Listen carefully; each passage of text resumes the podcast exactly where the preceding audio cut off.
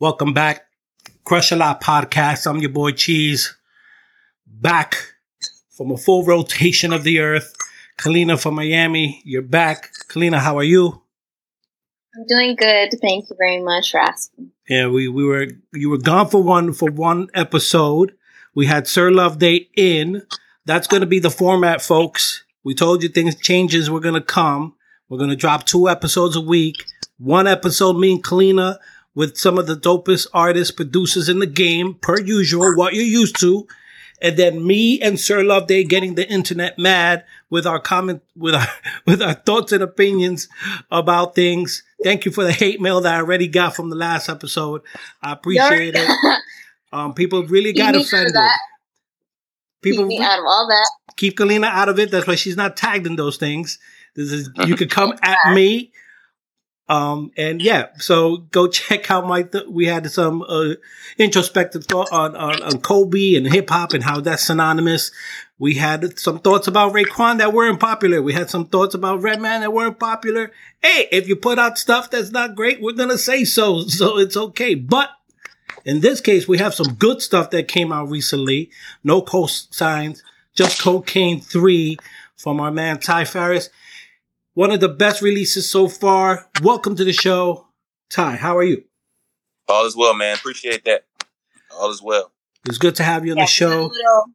We got a little bit curious. You know, we had seen you around for a little bit, so we wanted to kind of tap in with you and see where you're at right now with this project and beyond. You know, there's so many questions we have, and it's not very common for us to have somebody from Detroit, you know, so let's go. Let's go right there. What is Detroit hip hop? Because mainstream audience might think of Detroit hip hop as just Eminem or maybe even Big Sean. Those are kind of the 2 big names that we hear.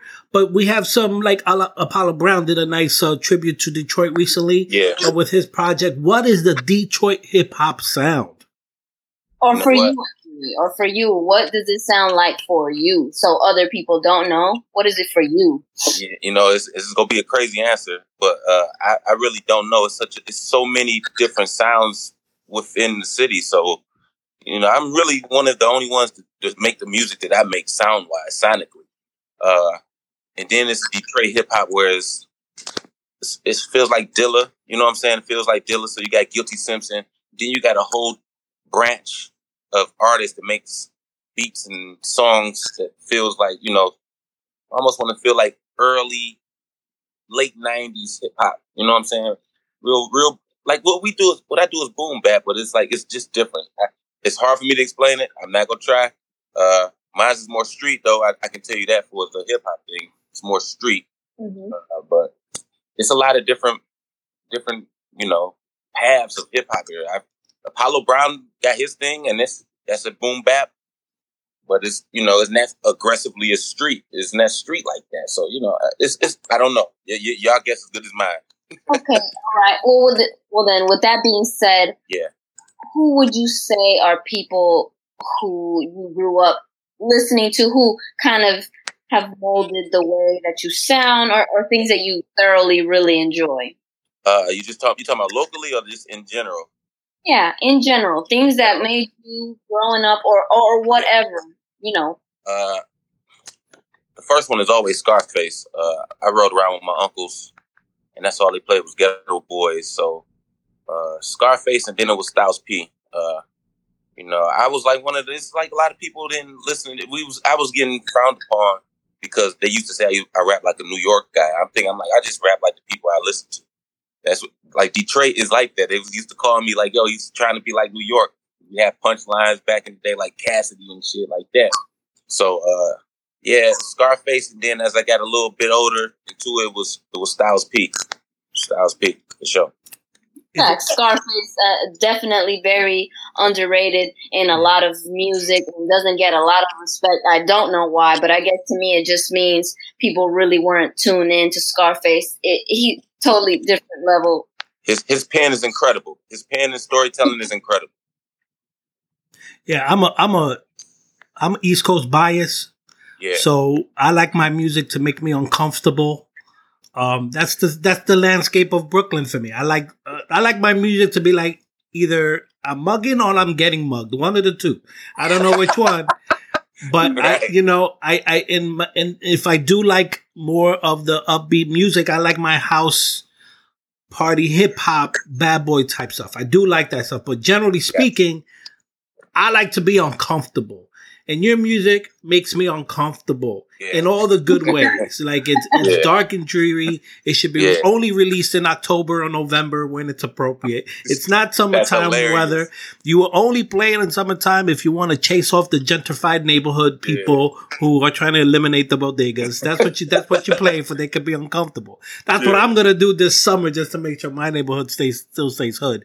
Man, that's crazy. When you're thinking about putting together a project, especially with No Cosigns, Just Cocaine, it seems like you're bringing in some of the most incredible talents into these projects. You got Stu, you got a bunch of people. We love Stu, and Stu's really, really doing some amazing work. Like he's really imaginative. How do you piece together an album like that? How do you... Because we're learning that, and it's not easy. We're like, how do we have these conversations with people? Like, we're not feeling this. Can you do this? Like, how do you put this together to have this wonderful presentation? Man, I'm very meticulous, man. I go through thousands of beats. You know what I'm saying? And I recorded probably double the amount of songs for each project. You know what I'm saying? So it's always easy for me to give out bonus tracks on, physicals. But, it's just about the soundscape, man. It gotta feel like what I'm saying. It has to feel like No Cosign, Just Cocaine. If that makes any sense. The beat has to feel that way. And I developed this sound, and Stu is one of the main ones because on the first one I did, we did the song called Dirt Naps. Yep. That was my first time doing a song with Stu. And funny story about that, I just posted it. Crime Apple was supposed to be originally on that, and he didn't do it. Whatever the case, but. Yeah, it was the certain sound and feeling. The response I got from it was crazy. So I was like, all right. The first one, I didn't have no intention of it growing like this. So the second time around, I'm thinking like, okay, I know I could soundscape it a little bit better this time.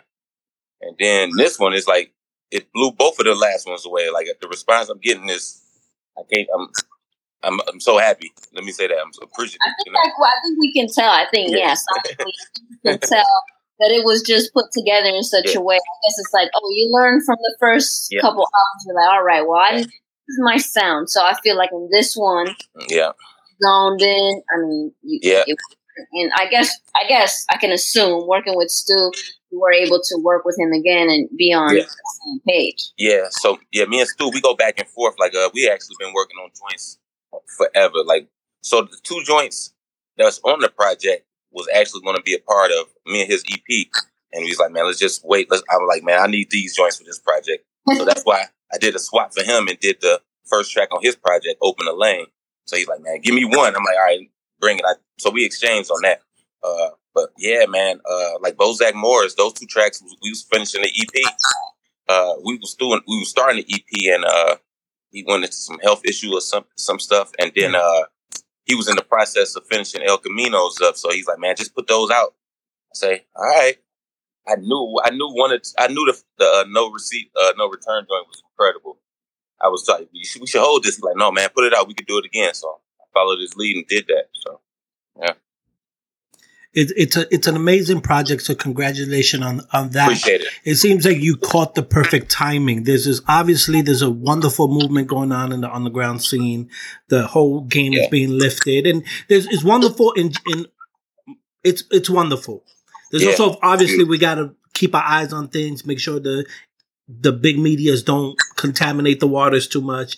We want people to get paid. We don't want people to work 9-to-5s and then do hip hop on the side. We want all those things. We get it, and we're going to support that. Appreciate how do you when you're crafting? How much of it is just like you want to do this music versus how do you make music that actually sells? Because what we found in talking to people is that there's almost two different mindsets. It's like you put out your albums in the way you want to. It's marketable to your audience. And then there's how do you get a bigger audience, but maybe you may have to compromise your sound, which didn't happen on this album. Thank you very much. Yeah. But how do you avoid that? Is there pressure for that? Nah, it'll never happen. I'm happy with, like, if I can just gradually grow and continue to do the music that I want to do, I'm perfectly fine, man. And, you know, I've been through the situations of trying to chase deals down and, you know, paperwork and, you know, it's just, man, I just want to be in control of my own destiny. And that I would never, my sound is going to stay like this. You ain't got to ever worry about it changing. And I own everything, all my masters and everything. Like, I'm the independent artist, you know, I'm an independent artist for real. So I'm not changing my sound. And if I can just gradually grow, because I just thinking, basically, man, people just really getting the, I mean, I've been out around, but it's like, I just got so many new fans within this last 3 weeks off of a project. So if I can continue to grow like that, I'm perfectly fine. I'm gonna always have merch ready. Like I'm a real, you know, I do real good with merch. You know what I'm saying? So I'm perfectly fine with this. Yeah, I think so too. I think that being an independent artist entails so much work and a lot of detail and just a lot of hustling. And I think that at least, you know, the people that we talk to or we interview, it's the same for them. You know, it's the same independent artist. It takes a lot of work, a lot of your own money, a lot of time. So, you know, we can definitely hear it and we can see it. And we've seen your audience grow too. So we're like, you know, let's talk with them. Let's see what's on with them. Right. Yeah. Like right now I'm looking at boxes of CDs and stuff like that. Like I do everything. I mix, master, edit, record myself. My mic be right here. I do everything myself. Like, and going back to the timing of this, I was going to say, I had this project done since October, but I seen some releases coming out. I'm like, man, I don't want to try to go head to head with that release right now. You know? I mean, facts. Like, it's all about timing. You got to time your projects. Yeah. Get everybody else. Let's go. Let's do it. I wasn't about to go head to head with a few releases. So I was like, man, I'm going to just wait till the new year. My birthday was New Year's Eve. So I was like, I'm just going to start rolling it out then. So, let's avoid any Big Ghost releases. They seem to get a lot of attention. But the end of the year was crazy. It was like back to back. And I'm watching it, and I couldn't even catch up. And I listen all the time, one because of the show, and two for my entertainment reason. And I couldn't keep up. And I'm still like Mooch dropped like 3 albums in the span of like 5 weeks. And I'm like, okay, if I get another Ito project, I can't listen to any more Ito. Give me some space. Like, I love The Circle. It was like 10 projects. I love The Circle. And Wally Clark did awesome. I thought it was a phenomenal project, but I'm like, I don't want another one. And then I see today, it's like, wait, Ito and Alchemist? Like, come on, give me a chance to digest.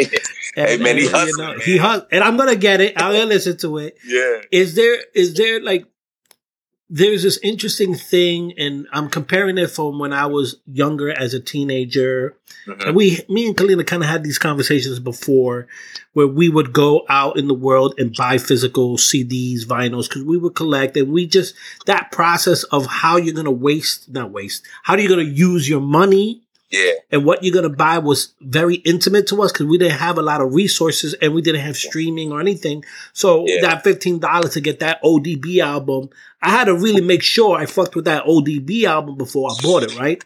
So now it seems like it's almost instant. I have to get that Dopanese. That's 1 week. But then I'm done with it because the next week is a whole other thing. And it doesn't allow for a lot of like just sitting with the content. And now I'm worried that brothers and cats and people that we listen to are dropping 4 or 5 albums a year. Oversaturate. Yeah. And then they're not here. Like, I need a break from people. Is that something you're aware of when you're trying to make music, but also make sure you're able to eat? Because I would imagine that's eat money as well. Yeah. Yeah. See, man, I'm real. How do I say it? I'm very concerned about my legacy too. Like, I don't want to have duds. Really on. I'm not saying none of the people drop duds, but I take a long time with my music. So once I put it out, I'm fine with it. You know what I'm saying? And if you listen, you could tell it takes a long time. The way I put things together for us, you know, arrangement and the cohesiveness. If I do 3 projects in 1 year, that'd be a lot for me. You know what I'm saying? And I got the music, but I feel like people just need, like you say, man. I remember going to that thing on Record Store. And getting that CD, and I would listen to that CD for 2-3 months straight. Oh my gosh. And or even like, longer. Yeah. Even longer, because these people would not drop projects. Right. Maybe once a year. Maybe. Yeah. Okay. Maybe once a year. You look forward to something the next year, but damn, 3 albums in a year. Oh my Lord. 4, 5, 6. You're killing me. Yeah. And then I remember like, we was all, me and my homies, like, man, Jay-Z drops an album once a year for like 5 years or something. And it's like, yo, okay. It was anticipation then, but I feel like if you always in their face, you don't give them nothing to miss. You know what I'm saying? So I'm very conscious of that. And I'm not for the eating and the money part. Yeah. You know, more output will equal more money, but in the long run, you could burn yourself out, and then you start seeing a decline in your sales and everything. Like, yo, you can't have these fans buying 7 CDs at $30 a goddamn year. You know what I'm saying? I'm like, yo, this is a little ridiculous. You know what I'm saying? So I'm very conscious of that, and I try to when I do a rollout, I'm gonna have some merch. You know what I'm saying? It's gonna be high quality, but after that, man, I'm gonna go back and get in the lab, and I charge people for verses, so I make money living like that too. So that's it, man. One of the things I love about the way you roll things out is your visuals. Yeah. You have one of the sickest logos out there, the cocaine skull thing that I cannot actually buy because I work with youth. So I'm like, how am I going to wear this shirt in public with 4 kids? Like, that's a lot of issues I have with merch. It's like, guys, if you put guns in your shirt, I'll buy it, but I got kids, so I can't be rocking it. And I work with kids, so I can't rock it there either. Like, let's make one for me specifically that I can wear. Friendly. Yeah, like an adult-friendly one. Like Daddy, why you have a cocaine skull head on your shirt? Yeah. Well, cocaine's a hell of a drug, daughter of mine. Yeah. What are you gonna do? So, but how did that logo? I'm always fascinated. Me and Kalina love the whole package of how people present music like that. We really value that, the artwork. The videos, any snippets, anything that comes with it. How did that logo come to be the central part of your brand? Man, so I was coming up with part 2. I was getting the songs together for part 2, and I literally Googled cocaine, and then maybe after 6 searches, I seen a skull. I say, man, what if I could make this skull just a cocaine skull? I wish I could show you the original one, but I had to tweak. But I just, I just wanted to do. I didn't know it was going to take off like that. You know what I'm saying? Like, all this is just God. Like the has been received, and that logo. Like, that logo is. I was just at Macy's, and all I see is skulls on clothes now. It's like crazy. So maybe I got lucky and caught a wind of skulls. I don't know. But yeah, I don't know. Maybe it just works for you and what you're doing. Yeah, it just works. That's all I know. All I know is that it works for you. I ain't worried about any other skull. Man. Like I got to do it. I'm stuck with the skull for now, forever now with this. If I ever do part 4, which I don't know if I'm gonna do, it's got to be a skull. One of the interesting projects you had last year was your collaboration with Walter. Yeah, Walter from out of Chicago. Yeah, out of Chicago. Bulls and Pistons. I had Walter on the show. Great dude. Yeah. Had a dope project, dispensary with Pharma Beats, who I thought was on that project was out his freaking mind with the samples he was using. And I don't know. I think that guy does drugs when he does beats, because that's the only thing that makes sense to me. He's on LSD or something. Pharma, can you confirm that? Can you confirm that for me, Pharma? I love Pharma. Man, that's funny. That project was an interesting project. How did that collaboration come to be? Because I'm a big fan of Walter too, and I see nice things coming for him as well. So my homie Il Brown, producer that I met through Team Backpack, he was sending me beats, and he's like, man, you got to check out this guy named Walter, man. I think y'all would be dope doing a project together. And I heard Walter, I'm like, yo, this guy's he's sharp. His pen is sharp. His word selection is sharp. So, it was after that, we chopped it up on the phone a few times. And like, yo, let's start. We recorded about 20 songs and just put like 10 of them out. And, that's my guy, man. We already working on part 2. We about to start part 2. Oh, that's dope. You had Bulls and Pistons. So I would imagine a lot of discussions about NBA and ball. Yeah. So let's lay it down right here. I have growing up was always I always had Rodman as my dude. Jordan was always my dude, but Rodman is like more of my personality. Like, I'm going to do the dirty work. I don't care if I get in trouble. I don't care if I offend. I'm going to do the dirty work. Yeah. What player was your style? Who was like the player like, that's my style? And Kalina, you're going to have to answer too, because you're a basketball head. You're not just talking about from the Pistons. You're and anybody. Well, even on New York, I didn't really fuck with New York. I was a Chicago Bulls fan, diehard. Yeah, it's easy for me. It was Penny Hardaway, man. Ooh. I was a Penny Hardaway fan. Yeah, I got 100 of his basketball cards still, man. I watched him at Memphis, man, and I played a little basketball, and I was watching him at Memphis, and he was like one of the first people we seen since Magic at 6'7" handle the ball like that, point guard. So you know, I fell in love with Penny. Penny's my favorite player of all times. Kalina, who's your favorite? I have an idea, but historically, you have an idea. Yeah, I don't think that you have an idea. I doubt that you have an idea. Man, I couldn't give you one, man. I was a tomboy. I liked everybody there were certain teams. I like certain teams a lot. Like, I love that Sonic team with Camp and Peyton. I love that team. Yeah, I love the Indiana team with the Davis brothers. I love that kind of basketball. The Davis brothers type you like of basketball. Rivals basketball. That's oh hell yeah! Basketball. Let's fight. When they got in, when the Knicks guy Peyton pushed the guy in the floor, I'm like, yes, that's what I want. Push him on the floor and fight. That's what I want. Not fight for real, but that kind of. I seen some of them Pistons games as a kid, man. Me too. Yeah, it was like prison ball, man. Like, I loved it. I love. Not saying it's not because I'm really excited about this season so far, but But man, I miss my blood. It was a good time. Soft now, man. It's soft now. It's a different game. It's okay. And I love Indiana. Yeah, this makes you value Patrick Beverly, the way he played. Yes, you know what I love that. Yeah. You remind me. He might have been on the Pistons as a kid. We don't know it. That's how he played. Yeah, when I play, I talk a lot of shit, and I'm trying to get you mad. I don't care if you swing at me. That's what I'm trying to do. So I enjoy that brand of bat. I'm not saying I'm winning the fight. So let's get this. I'm getting fucked up. I'm getting knocked out, but you're going to have to fight me. That's kind of where I win is like most people just talk. Like, no, we're definitely going to have to fight, and I don't plan to lose, so we got to fight it out. We're going to have to. I might lose, but you're going to have to fight me. That's just kind of the way I work. Most of the time, Sir Loveday is with me, so I'm okay. So it's all good. Yeah. Cocaine, No Cosign, Just Cocaine is out now. Is there any track that really stands out to you? Like, man, that's the one I really, I got that one good. Because I really like the one you did with Flee Lord. I want to say Flee Lord. Yeah, Flee Lord. He has such a wonderful bounce to his style. Yeah, complemented yours very well. Is there a track that really stands out to you? Like, that's the one you're really, really proud of?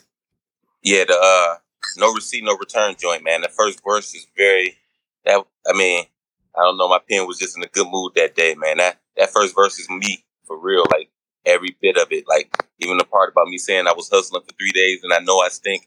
That is the truth. You know what I'm saying? So it was that first verse, that whole song, and then the way the beat switched up, and Bozak was like, "Man, can we just take the beat switched up?" I didn't want the beat to switch up. He's like, "No, man, go ahead and do it like that."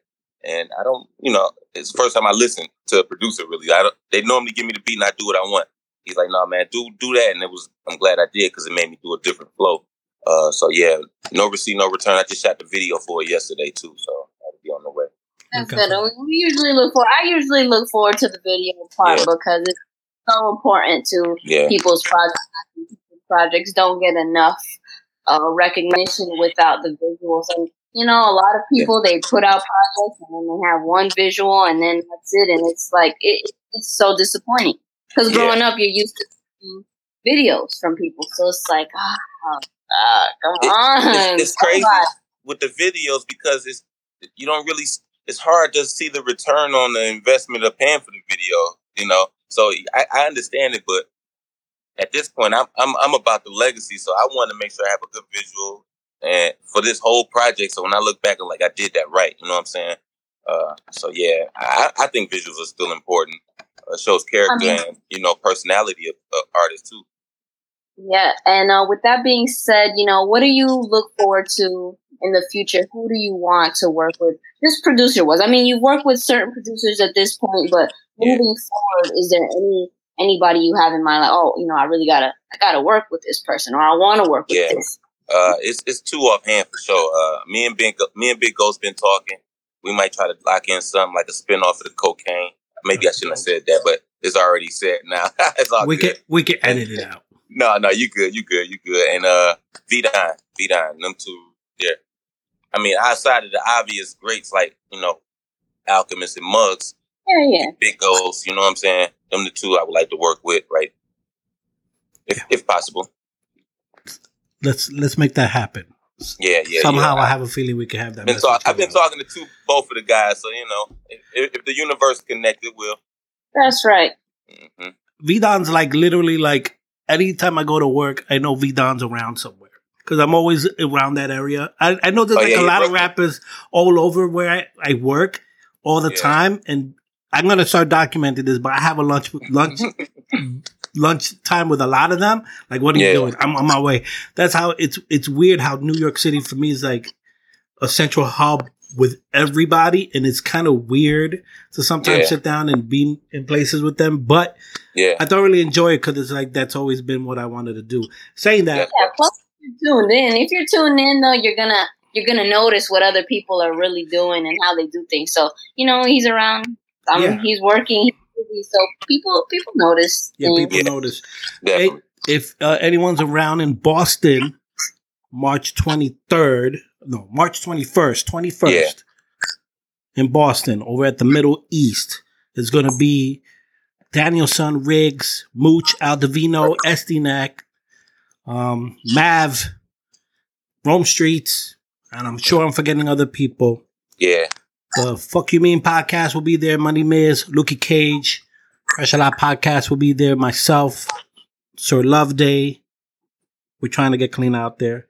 But she's in Miami, so she's there in spirit. I think I'm gonna fly out too. So you'll be there. I'll be there. I'm gonna be there Friday night, getting zooted. I don't get zooted, but I'm getting zooted on Friday. So someone come record that. And let's document that experience. And then come check out, come find me over there at the Middle East. Come say hi. Come support the artists. Come bring money and support the artists. Bring your vinyls. Go get that shit signed. Whatever. Come a good show. Leave your guns at home. God damn it. Don't do what they did in Toronto. Leave that shit there. Yeah. Come in peace or else don't come at all. Come find me there. Crush a Lot Podcast. Ty Farris, come to the show. Hit the links below. Go check out No Cosigns, Just Cocaine, number 3. Check out the back catalog. We are co-signing this. One of the best projects in the last couple of months. Go check it out. Ty, Kalina, as always, catch you in the next one. Peace.